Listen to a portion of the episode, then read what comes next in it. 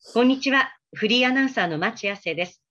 新しいトーク番組、飛べホットエイジがスタートします。日本経済新聞社を退職、生活ジャーナリストとして第一歩を踏み出した相川博之さんと2人でお送りします。相川さん、よろしくお願いします。よろしくお願いします。はい、あの私自身はですね、40歳で会社を辞めて、フリーランスとして再スタートを切りましたが、あの会社人生を終えた相川さんも、これから地域や社会で必要とされる存在になろうと頑張るわけですよね。はい、頑張ります。はい、一緒に頑張りましょう。人生100年時代は、このように働き方を含めたライフスタイルの選択肢が増えていく時代です。そんな人生100年時代、AI、メタバース、SDGs、そしてコロナ禍、戦争など、私たちを取り巻く世界は大きく変わっています。そんな時代の歩き方を一緒に考えていきましょう。飛べホットエイジは変化を恐れず何にでもチャレンジし、人と人とのつながりを大切にするホットな大人たちのための情報番組です。今月は今年2022年4月から成人年齢が20歳から18歳に引き下げられたということに合わせて18歳成人について、ま徹底的に考えていこうと思っています。今回も前回に続き、消費者向けに教材を作ったり、教材を使って授業をしたりするなど、長年現場で活躍されてきた消費生活総合サポートセンター、通称 C サポ理事の久保田久美子さんにお話を伺っていきたいと思います。今回もよろしくお願いします。よろしくお願いします。よろしくお願いします。あの前回はあの久保田さんには年齢、まあ、成人年齢引き下げに伴って、まあ、必要な消費者教育として、まあ、今まさに成人する年齢の生徒たちに行う教育と、あとは小学校高学年から大人になるまで、まの、まあ、消費者教育を積み重ねていくという、まあね、2つの教育の方法があるということを伺いました。で、あの実際にあのスニーカーのネット販売のシミュレーションをやりましたけれども、まあ、これはネット通販の被害も、ね、増えているということなんで、これ実践例をあの本当サイトもね、訪問そっくりだったんで、ああいうのをやるっていうのは、本当に必要な教育だなというふうに思いましたしね、相川さんもね、やってみていかがでしたか？まるであの避難訓練みたいでした。ね。やっぱり避難訓練しないとだめですね。避難訓練1回やっただけじゃあの身につかないですからね、何度も何度もやらないと。そうですなんか事前に繰り返しそういうね、訓練しておくというのが、はい、この消費者教育でも大事なことが、あの前回でも伝わってきました。で、今回はですね、今まさに成人する年齢の生徒さんたちに行う教育事例について教えていただきたいと思いますので、久保田先生、よろしくお願いします。ありがとうございます。はい。えっとですね、あの今回は高校生に行った講座の、えーと、教材からちょっとお話をさせていただきたいと思います。でどんな講座を行ったかっていうと、これあの国民生活センターにあの今その若者の成人あの成年年齢引き下げに向けていろんな注意喚起している中にあったタイトルをそのままちょっと使わせていただいたんですが、金と美の消費者トラブルに気をつけてというタイトルで、はい、えーと、この間は高校2年生だったんですが、その前の時には高校3年生ということで、あのま、昨年度は2回講座をさせていただきました。はい、でまず、金のトラブル、これはマルチ商法を紹介させていただきました。簡単に儲かるというお話でございます。で、そのマルチ商法はあの登場人物が3人いるんですね。1人はさくらさん、これが主人公。そして、その、えっ、と、さくらさんの先輩でイケメン翔太君。翔太先輩はイケメンなんです。で、ちょっとあの、恋心があるっていうか、あ、かっこいいなと思って。うんでその翔太先輩、それともう一人が、その翔太先輩の詐欺田さんというこの3人が登場人物なんですけれども、ある日、その翔太先輩にさくらちゃん誘われるんですね。で誘われて、えーと、ファミレスにちょっと行かないって言われると、そこに、えーとそのえ、知り合いの詐欺田さんが登場します。でその詐田さんに、えーと簡単に儲かるから、ぜひやらないかと言われた50万円の FX 投資用の USB っていうのを勧められるんです。はい、でところがやっぱり先輩の前なんで断れないんですね、さくらちゃん。それで指示通りにやれば必ず儲かると言われたの。なので、まあ、でも、まあ、高いからといって断ったら、えーと、翔太先輩が学生ローンで、まあ、月2万円だったらなんとかなるよと言われたんですね。でそれで、その翔太先輩と詐欺田さんから、えーと、誰か1人紹介するために10万円の紹介料が入るから、そうするとあっという間に元があの取れるから、別にその、えーと、学生ローンで借りたって簡単に返せるから大丈夫だって言われて、まあ、契約をしてしまうんです。うん。はい、ということなんですけれども、結果はどうなるかというと、はい、えーとそのまあ、さくらちゃん、お友達にいろいろその声をかけるんですが、誰からもその簡単に紹介料10万円をもらうことができなくて、で自分の手元には借金だけ残ってしまったという話を、えーとこれえー、紹介をさせていただきました。なるほど。これでも今このあの事例だけを聞くと、なんかいくつものトラップトラップが仕掛けられてるなとは思うんですけれども、今、登場人物3人挙げた通り、このさくらちゃん、騙されるさくらちゃんが、その先輩にちょっとこう、いい感情というか、この人には嫌われたくないみたいな感情があるところも、ちょっと一つここで、なんか目を曇らせてしまうというか、いうのがありますよね。そもそも騙されてる、なんか話自体がうますぎるのに、はい、そんなわけないけど、この先輩が私を騙すわけないじゃないですけど、はい、なんかそんなバイアスもかかってる感じがするんですが、でもこれはちょっと、まあ、もうまずうさんくさいのが1人紹介して10万円っていうところがもう、そんな話があるわけないんじゃないかと私は思っちゃうんですが。はいいくつかトラップがあっておっしゃる通りなんですね。はいうん、まずこれ話をして一番多かった質問なんですが関係を壊したくない相手に誘われた時にはどうしたらいいですかって講座が終わったらまず言われたんですけれども要はそれだけ断りにくいんですね。はい、だから本当はでもこれはあのきっぱり断るというのが、まあ、一番正しい答えなんです。ですよね。でもそこをもうね、ちょっときっぱり断れなかったらっていう感じで、はい、じゃあどうするかっていう話なんですけれども、ね、このような勧誘に、ね、問題があるあのものについては、クーリングオフという制度があるので、そのクーリングオフの制度を紹介して、まあ、マルチ商法の場合、まあ、普通の訪問販売だと原則、えー、8日間、契約書面を受け取ってから8日間がクーリングオフなんですが、このマルチ商法だと20日間ありますので、とにかくおかしいと思ったり、これやっぱりやめたいと思ったら、えー、すぐにクーリングオフの手続きをしましょうということをご紹介します。うんなるほど。ただですね、これはそうなんですよね。これはファミレスのケースなんですよね。で、今、クーリングオフってね、相川さん出てきましたけど、まあ、もうクーリングオフってね、ずいぶん前からこの、やっぱり悪徳商法など引っかかったら覚えておいた方がいい、もう、あのそういう契約が解除できる期間ということなんですけども、でこれ、でも、そのクーリングオフに関しての何か、やっぱりいろんな決め事というか、あるんでしょうか、今、8日間、20日間みたいなのありましたけれども、すべてがクーリングオフできるケースなのか何でもかんでもクーリングオフできるというわけではありません。で、そのことをお伝えしたくて、講座ではこんなクイズをやりました。はい。はい、もう本当に先生の講座を受けてる気分です。はい、今ちょっと画面の前で。これをあの生徒さんたちとやったんですよ。これは何でもかんでもクーリングオフできるわけじゃないんですよっていうことを説明したくて出した問題です。さあ、はい、クーリングオフできるかできないか3つ問題を言いますので、さて、これで、えー、これをクーリングオフできるできないというふうに回答してください。まず1問目。詐欺田さんにファミレスで会って簡単に儲かると言われたので、50万円の FX 投資用の教材をの購入を勧められたんで契約をしましたと。これクーリングオフできるかどうか。うん2つ目。はい。翔太さんにオンライン説明会への参加を勧められた。で説明会の後に詐欺田さんに個別に Zoom で勧められて、そこで50万円の FX の投資業教材の契約をした。3つ目、翔太さんから紹介された詐欺田さんと LINE のやり取りで50万円の FX 投資用教材の購入を勧められて、そこで契約した。なんか分かりました？これはですね。さんからどうぞ。えなんで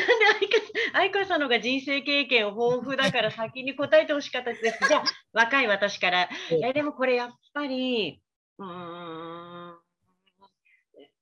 やまあ、私のクーリングオフのイメージだとやっぱ直接のこう、まあ、ファミレスで会う直接会ってるやつあと個別に Zoom でも一応オンライン上ではであるけど対面はしてるというので上の2つは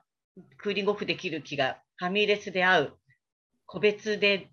Zoom で進められればできる。けど LINE だとネットでもうややりますみたいな感じで OK しちゃってるのでちょっとそこがどうかなっていう感じが、はい、はい、しました。なるほどね。相川さんどうですか？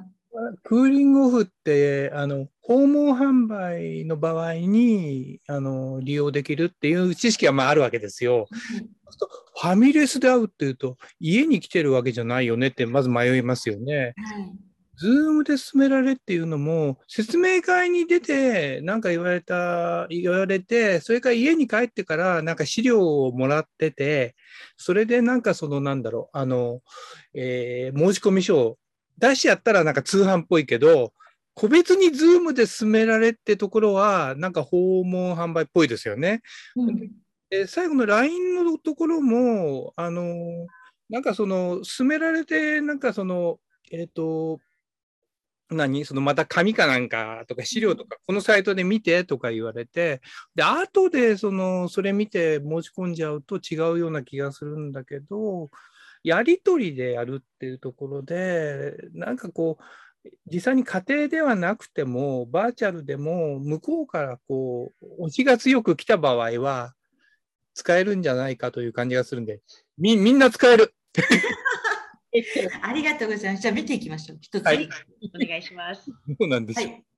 あ答え言ってくださいましたけど、そうですね。私が夜、はい、当たり当たりました。はい、当たるって言い方もちょっとあれですけど、はい、そうですね。あの一つ目のさあの要は勧誘されたところがポイントなんですよ。どこでだから勧誘方法がもポイントなんですね。おっしゃる通りなんです。それで最初に詐欺田さんにファミレスで愛って言ったのは、これは事業所以外のところで勧誘されたと、さっきおっしゃってましたよね、お家でっていうふうに言ったけど、店舗に自分が赴いていったんではなくって、店舗以外のところに連れてかれてとか、そうやったものに対しては、これは訪問販売に当たるということで、8日間のクーリングオフ期間があります。2つ目。2つ目は、個別にズームで進められっていうのは、さっきおっしゃってた通り、個別にズームで進められてるのは電話勧誘販売という判定になりますので、はい、これも8日間のクーリングオフができると。で、最後の LINE のやり取りは、別にその LINE でやり取りしてるというのは、これは通信販売と同じなんですよね。断ろうと思ったらブチッと切れるわけですし。はい。はい。ということで、一番下はクーリングオフができない。これね、まあ、これねあの別に覚えてほしいからやってるとか、その正しくできるとか、そういうことではなくって。細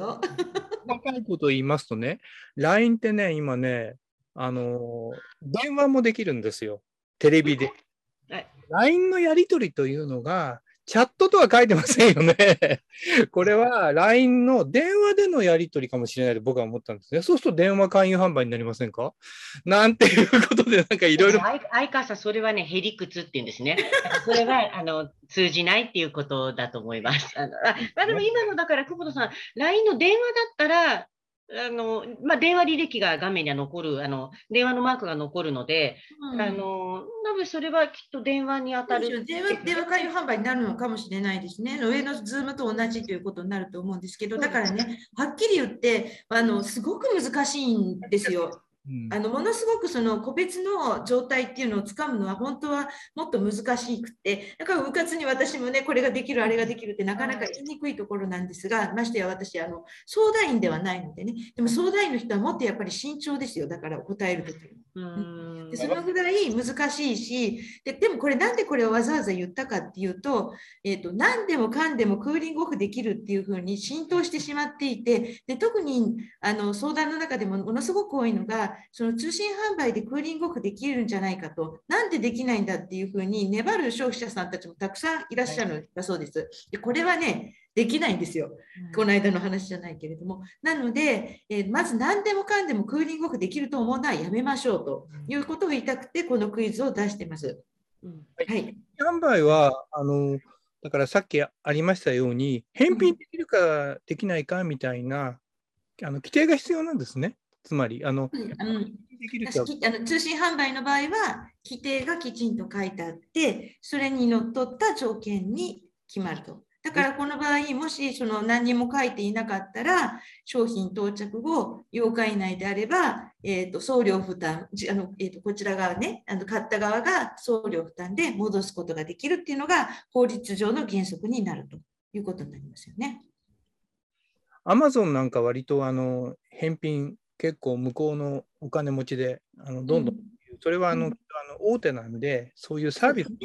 ね。だからそれがね。はい。夫婦だと思っちゃって通販全部聞くあの通じるんだって勘違いして。そうだと思うんです。でもそれはその Amazon の規定の中でそう書いてあるっていうことであって、その規定に従っているだけのことで、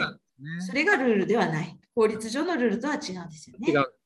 いはいまあ、でもあとこの事例で気になったのは、この事例は意外とどこにでもあるっていうことですよね。はい、そうですね。中身は、だから甘い話の中身はいろいろ変わっても、結局その先輩後輩だったりとか、人間関係がある中で、うん。結局こう、マルチ処方ってそうじゃないですか。うん。全く知らない人を勧誘するわけじゃないところ、身近な人がどうしてもターゲットになる中に、これからはその未成年者じゃなくなる18歳、19歳が、まあ、入ってしまうということをちゃんと頭にだから置いとくという、はい。ことも必要ですね。そうですね。うん。それともう一つ、簡単に儲かる話はないんです。なんだけど、簡単に儲かるっていうのはない。本当に絶対ない。そして簡単に儲かるなんて言っちゃいけないはずなのに言ってると。まあ、この辺微妙だという話もあるんですが、えー、とそれを若い若さゆえに信じてしまう。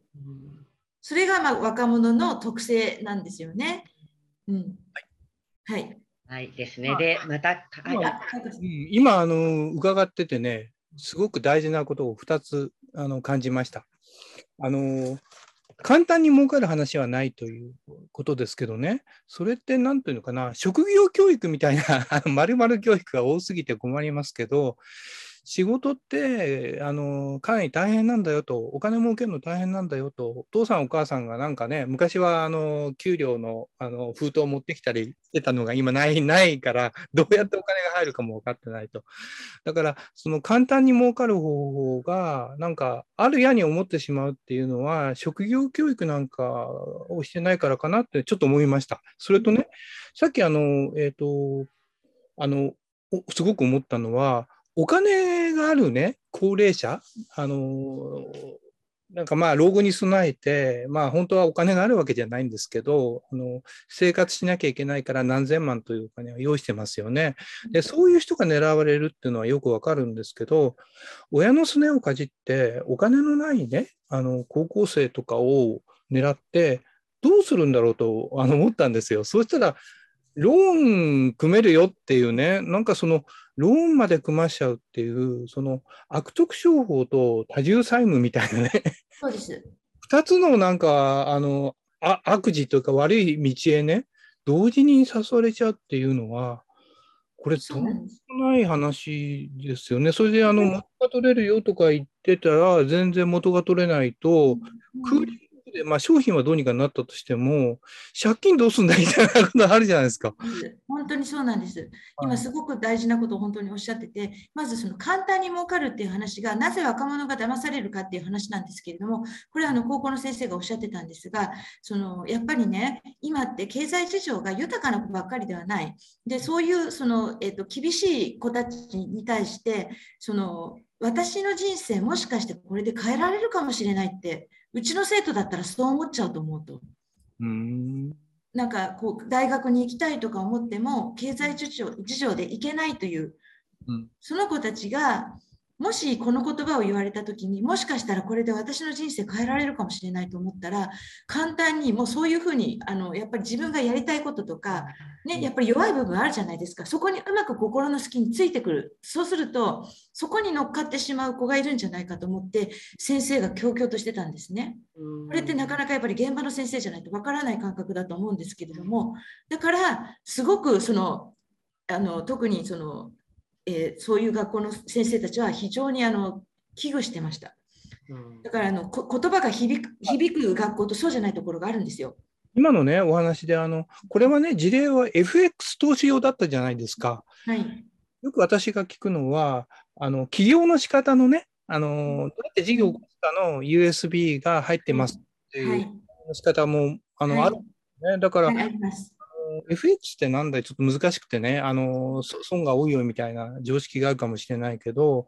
直接その常識ないんですよ。今ないですよね。ないないですよね。違うんです。逆なんです。FX とかアービタアービアービトラージとか、それから仮想通貨とか、なんかかっこいいと思っちゃうんですよ。ああ、そうか。ただ、一方でね、その企業そのものね、本当に企業の口座があるよとか言って、それで USB あって、それであの中見ると、なんか諸生君みたいなことしか書いてないってね、全然役に立たなかったみたいこれちょっと一点教材あの質問だと、USB の中に教育教材が入ってるってことなんですね。投資用の教材が入ってるよって言うけど、実際にはものすごく難しくって、それで簡単に儲かるはずもないものが、あのよくわけがわからない。教育教材って意味か。そういうことなの、で、その USB を50万でっていうことなんですね。はい、いや、これは高い。はいで、あと、まあ、今、相川さんがね、その、言ってた、あの、相川さんが言ってたというか、あの、私、実はマルチ商法は、もう本当手を変え品を変えで、うん、1990年、今ね、始まった商法じゃないじゃないですか。で、実は私も身近な人で、マルチ商法に引っかかったって言い方、ちょっとあれなんですけれども、まさに今、久保田さんが指摘した、やっぱり夢を叶えるためみたいな、なんかそういう誘い文句で、私の身近な人がちょっとやっぱり誘われたケースがあったんですよね。だから、それがもう本当1990年から2000年にかけてだったりして、はい、だからそれは別に今始まった、あのそう、うん、やり口じゃないなというので、はい、だからなおさらちょっと許せないですね。それでそれともう一つ、先ほどおっしゃってた二十歳のそのなぜその18歳でこれが非常に流行る高校生にも流行るかもしれないって言ってるかっていうと、その、えっと、成年年齢引き下げの何が一番問題かっていうとその未成年者取消権が使えないっていうことのほかに使えなくなることで業者に対して今までは業者は取り消されてしまうかもしれないと思ってたからそういう子たちを責めないっていうかその悪の手が来なかったっていうのはそれをやっても結局その取り消されてしまったら一生懸命、まあ、業者の側からしてみたら一生懸命騙したものを簡単に取り消されてしまったらその労力無駄じゃないですか。だからそのしなかったって言ってたところに下がったらそこに行ったら取り消せないわけだから騙したらそれだけ騙せる何て言うんですか、ね、市場が増えちゃったみたいな、これをあの、まあ、弁護士の先生たちはあの黄金の橋がなくなったとかなんかそのあのいきなり海にポンと落とされたとか、まあ、いろんなこと言っての壁がなくなったとかねいろんなこと言ってましたけれどもそういうところに踏み込まれてしまうっていうことがその一番の問題なんですねこのマルチ商法がマルチ商法がっていうのは。そそこが問題だと。あともう一つ、そのクレジットカードです。先ほどおっしゃってたように、クレジットカードだけじゃなくて借金ができる。で、借金をしても、これも取り消す、その未成年者取り消しをができなくなるわけですから、借金ができちゃうわけですよ。そしてクレジットカードが作れちゃうわけです。で、クレジットカード作れば最低限でも、まあ、30万とか、ね、それぐらいの余震枠がつくわけですから、2枚やれば60万ですよね。すぐに作らせちゃえば。なので、まあ、どこまでその、えーと、業者がその幅をその18歳、19歳にどこまでその枠をかけるかは業者のモラルにかかっているだけで法律上は何の規制もなくなるわけですからこれをその非常に先生たちが心配してたところだったんですね。このマルチ情報を心配しているというゆえんです。はい。わかりました。じゃあ、で、今回はですね、金と美の消費者トラブルなんで、今、金のトラブル伺いましたけれども、美に関しても、これもでもね、久保田さん、私も身近に、姪っ子が今中学生なんですよ。だからまだちょっとこの成人年齢の18歳には引っかかんないですけど、ただもう、こう、化粧品とかにね、すごい興味があるんです。もう今、なんか低年齢化というかね、やっぱりあの高校生じゃなく中学生でもね、やっぱりその美に対しては興味があるので、ここもトラブル気になりますが、どんなあの事例を、はい、紹介してるんでしょうか？はいえっ、ー、と、これはですね、これね、あの、本当に中学生から今、それも中学生男子からやってくるって言ったら先生、あのこの先生が、えー、男子なのって言うから男子なんですよ。男子です、除毛剤。で、このトラブル事例、1ヶ月前にスマホで SNS を見ていたら、除毛剤が500円、送料無料と書いてある広告が表示されたと。サイトにアクセスして申し込んだが、2回目の商品が昨日届いた。お試しで注文したはずなの。2回目なんて申し込んだはずがないけれども、2回目が来ちゃったと。これどうしたらいいですかっていう相談です。うん、なるほど。2回目の商品が届いた。うんそっか。そうなんです。はい。これお試しのも届いて、もう次2回目も来ちゃ一ったって回そうでしょ。お試し1回だと思ったから頼んだ。500円だからいいかなと思って頼んだのに2回目が来た。これはもう、はいか、これがまた、またこれリアル、またリアルですね、この あれも。これもこれはね、ちょっとあの講座の時に本当のちょっとこれは本当のリアルのところから取ってきてあ少しはい加工している状態で使わせてもらってるんですけれども、はい。はい、あのその2回目ですけれども、2回目はね、40%オフというふうに書いてますけれども、ここに書いてあるのは5980円。さらに6回目以降もずっと特別価格というふうに書いてあるんですけれども、ここに書いてあるのは、えー、と5ヶ月以上の継続がこのコースの条件となっていると。だから全部の合計は24,420円のお支払いになると、実はこの広告にはもっと下の方に書いてあったんですね。はい。これ読まないで買っちゃってお試しだと思ってたのにっていう相談がものすごく増えてます。これ定期購入と言います。定期購入なるほどね。これはでも字がちっちゃいですね。うん。うん。ちょっと分かんなかったんですが、お試しと言っていて、えーお試しという概念と、その次の購入までずっとあのなんか継続しなきゃいけないっていうのは、どういう論理的な 整合性があるんですか？論理的な整合性も何も、あのそういうふうな、えーと、ネットの上の方にはお試し500円というふうに書いてあるんだけど、よーく見たら、下の方見たら、うん。これはお試しは1回目で、えー、と全部で6回以降買わ買うコースになっていたと。で、その6回目以降の値段は500円ではなく正規の値段だったと。ああ、だから注文するためのお試しじゃなくて、あの1回目はお試しだから値段が安いよってだけなのか。それで持続契約をさせられちゃったわけですか。それで、それがだから全部で、えー、と5ヶ月の継続が条件となりますというふうに書いてあるわけだから、でちゃんとね、よく読めばち、はいはい、さっきのちっちゃい字ですね。ちっちゃい字で書いてあったと。大切なことはちっちゃい字で書いてあるんですよ。そういうことですよね。うん。でもだから、ね、気づかないから、あの気づかなかったんだから、取り消しだとか 言えないわけですね。もう、あの原則、原則言えない。でなぜかというと、この後にまたあの通信販売の場合って、確認画面が出てくるんですよ。はい。うん。で、その確認画面で、あの基本的にはその最終確認画面で、私の契約はこうですよっていうことを確認するところの画面で、これでい。いですかっていうふうに押してますから、あーそれで注文するみたいに押すところに出てくる。はい。出てくる。がねそうですね。そこでもう一た度だ分かりにくいですけどね、非常にこれあの問題のある商法だということで、うん今大変な問題になってて、法律を変えようということで、こうまあ定期購入として誤認をすするような表示はやめようということで、この法律が改正されることにはなってますが、現時点では、えーやっぱりその表示で書いてある通り、うん。基本的には、えー書いてあることに同意したということであると、定期購入でなければいけないうん、なるほどね。で、途中解約はできないってことですね。と。はい、そうですねも。う5回だとってってなっちゃいます。もうでもポチッと押してますもんね。5回目までという5回分の、まあ、5ヶ月のコースだっていうはい。ことですもんね。はいこれでもこのご注文を確認するのしたこれこう見てもらうと分かりますけど、特定商取引法に基づく表記というところにきちんと書いてあるんですよね。コースの説明についてとか、コースの解約についてと。で、ここにえどういう条件ですよというふうに書いてあって、ちっちゃな字で書いてあるけど、上記を了承した方はチェックしてくださいってところにチェック入れて、それで押してるわけですから、はい。見てなかったっていうことでは、それはちょっとやっぱり理由にならないと。うん。これが原則です。なんかあのネットのね、いろんなサイトの会員登録みたいなのは、あのよくするんですけど、そういうのもいろんなあの会員規約があって、それにうん。対すれば、あの入りますよっていうのは、割と、まあ、あの大手がやってんだし、トラブルも起きてないんだから、まあいいやっつってすっ飛ばして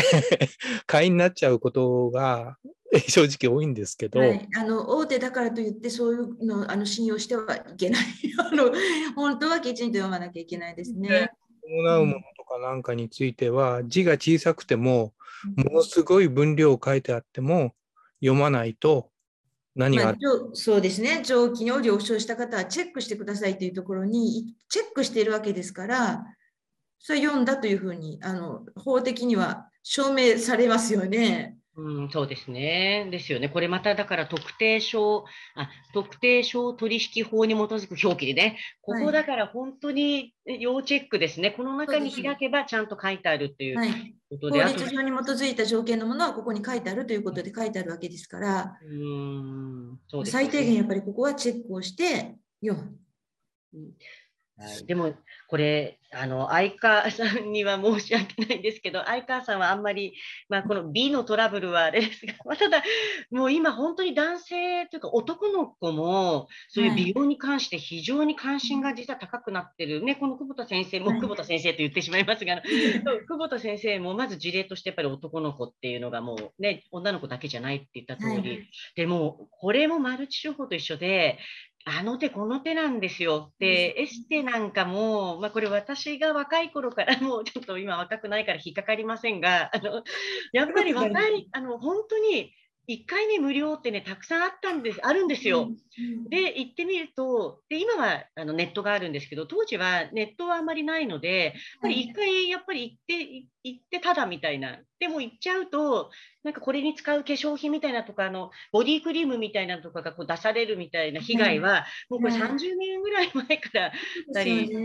でなので、ここは本当その一一歩目の入り口がもうネットになっちゃってるってところが、はい、まあ、まさにちょっと今の時代の変化かなと思いますね。当時はだから現場に行くから断って帰ることはできたんですよ。なので、無理やりそれをそこでお金払わなければあの契約しないでできたっていうのは、一つアナログだった時代のいうのはあったんですけど、今ネットなので、もうこれ押してしまった瞬間に契約ってなっちゃうから、そこがやっぱり違うなっていうのをね、感じますね。そうですね。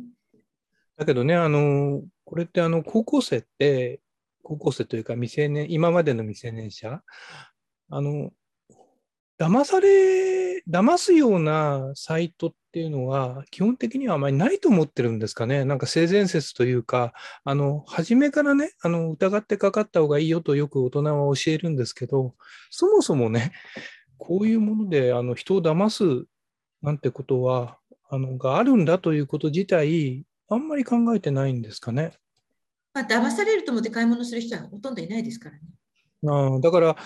あの怪しい、よくね、クリティカルシンキングで怪しいと思えということで、今先生なんかにもお話を伺ったんですけど、怪しいと思思うが、正規だろうが、きちっと契約は読みましょうという、そういう。基本的にはそうすれば、あのよく見れば、怪しいものだということを、えーと、気がつくその体制っていうんですかね。だから、ついてくるじゃないですか。普段からずっと読んでると、はい、そういうの慣れてきますよね。慣れてきますね。どれが怪しくってっていう目が肥えてくるので、だから繰り返し繰り返し契約する前によく読むっていうことが、被害に遭いにくい消費者を育てるということだと思うんですね。辛いけども、あの長い文章を読む 訓練をあのしないとダメなんですね。長いっていうか、あの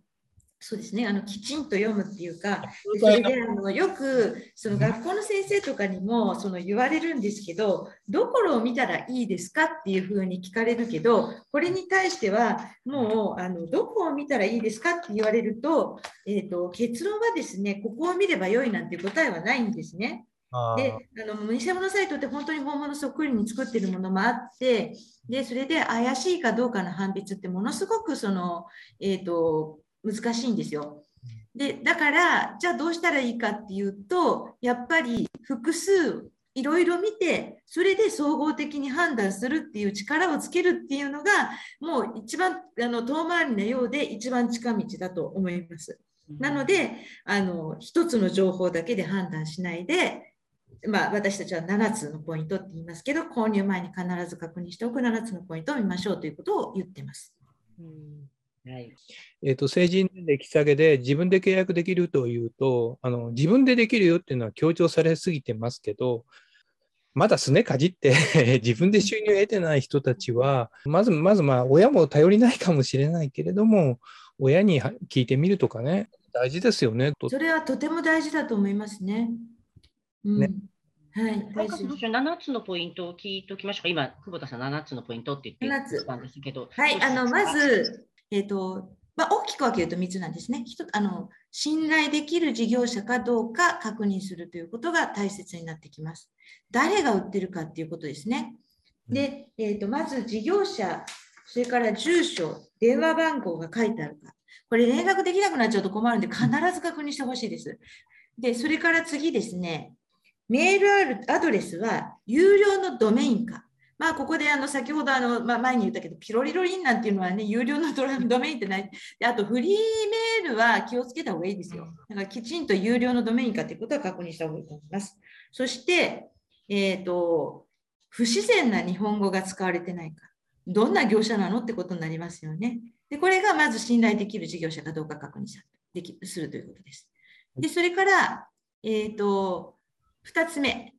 これあの、もうあの騙されるとか騙されないとか関係なく、ネットショッピングはそのトラブルが多い多いので、これは必ずその、なんていうの、普通の時に考えてほしいんですけれども、えーと、買いたい商品の表示とか購入条件っていうのはよく確認してください。これトラブルのもとです。どこを見るかというと、まず商品名、価格、サイズ、数量に間違いがないか。ネットショッピングはこれよく間違えますので、必ず確認をしましょう。でそれからあと返品交換ですね。これができるか。それからできるとすればどういう条件か。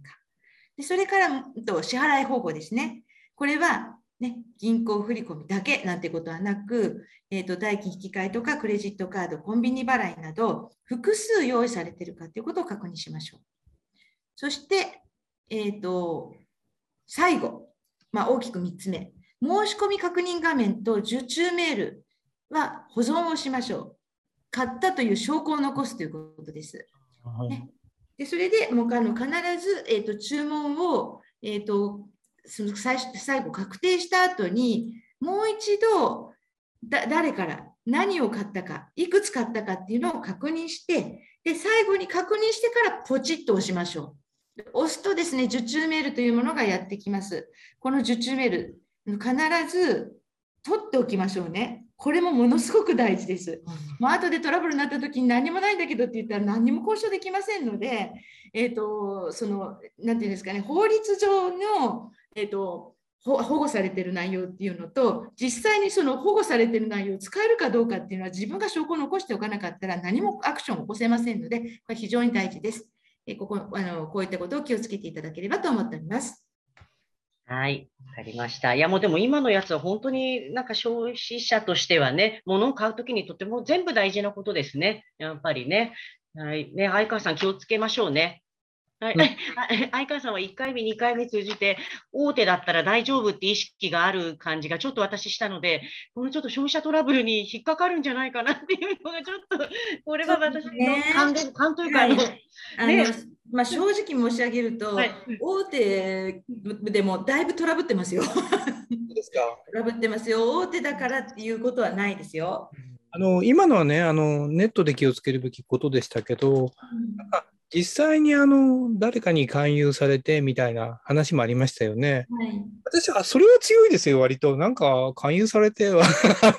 なんかこいつ何言ってんだろうっつってすぐ。それは大人だから、まあ大人でもいますけれども、子供はやっぱりそこがその断るということも慣れてないので、もうみんな言ってました。あの本当に一番多かったんですけど、関係の壊したくない相手にどうやって断ったらいいですかと。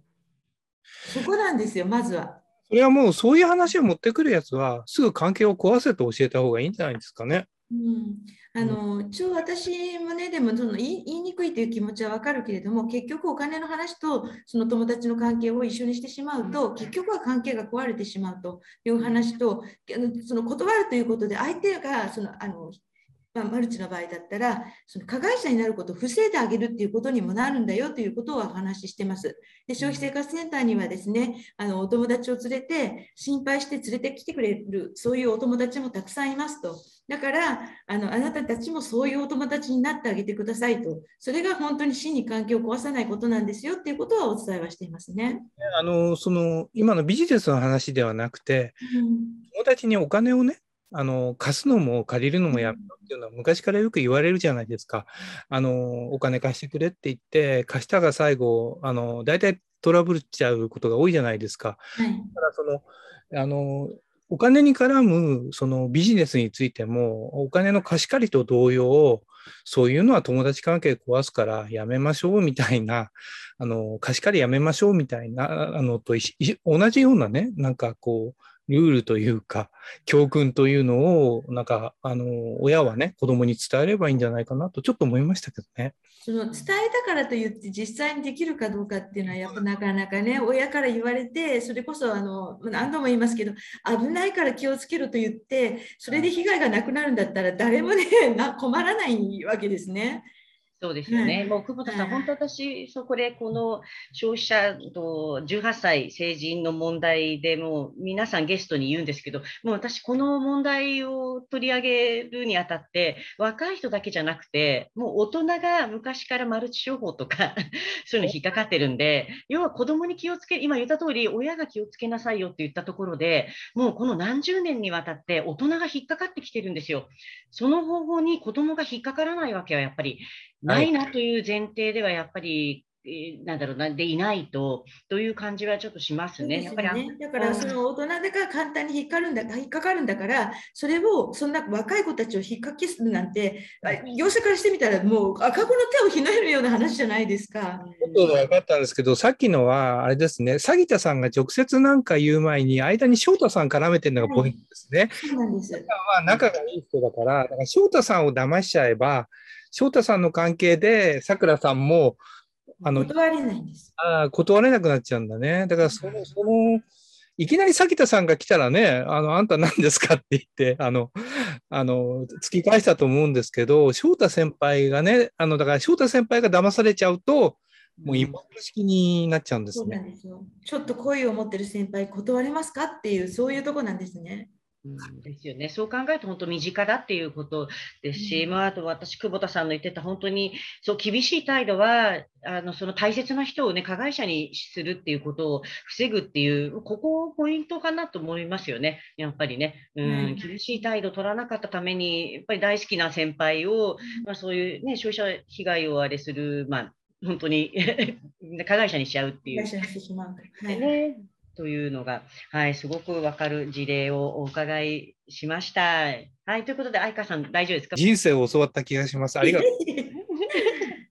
はい、わかりました。久保田さん、ありがとうございます。はいあり二回にがとうございました。はい、2回にわたりまして、長年、消費者教育での現場で活躍されてきた消費生活総合サポートセンター、久保田久美子さんにお話を伺いました。またよろしくお願いします。よろしくお願いします。あ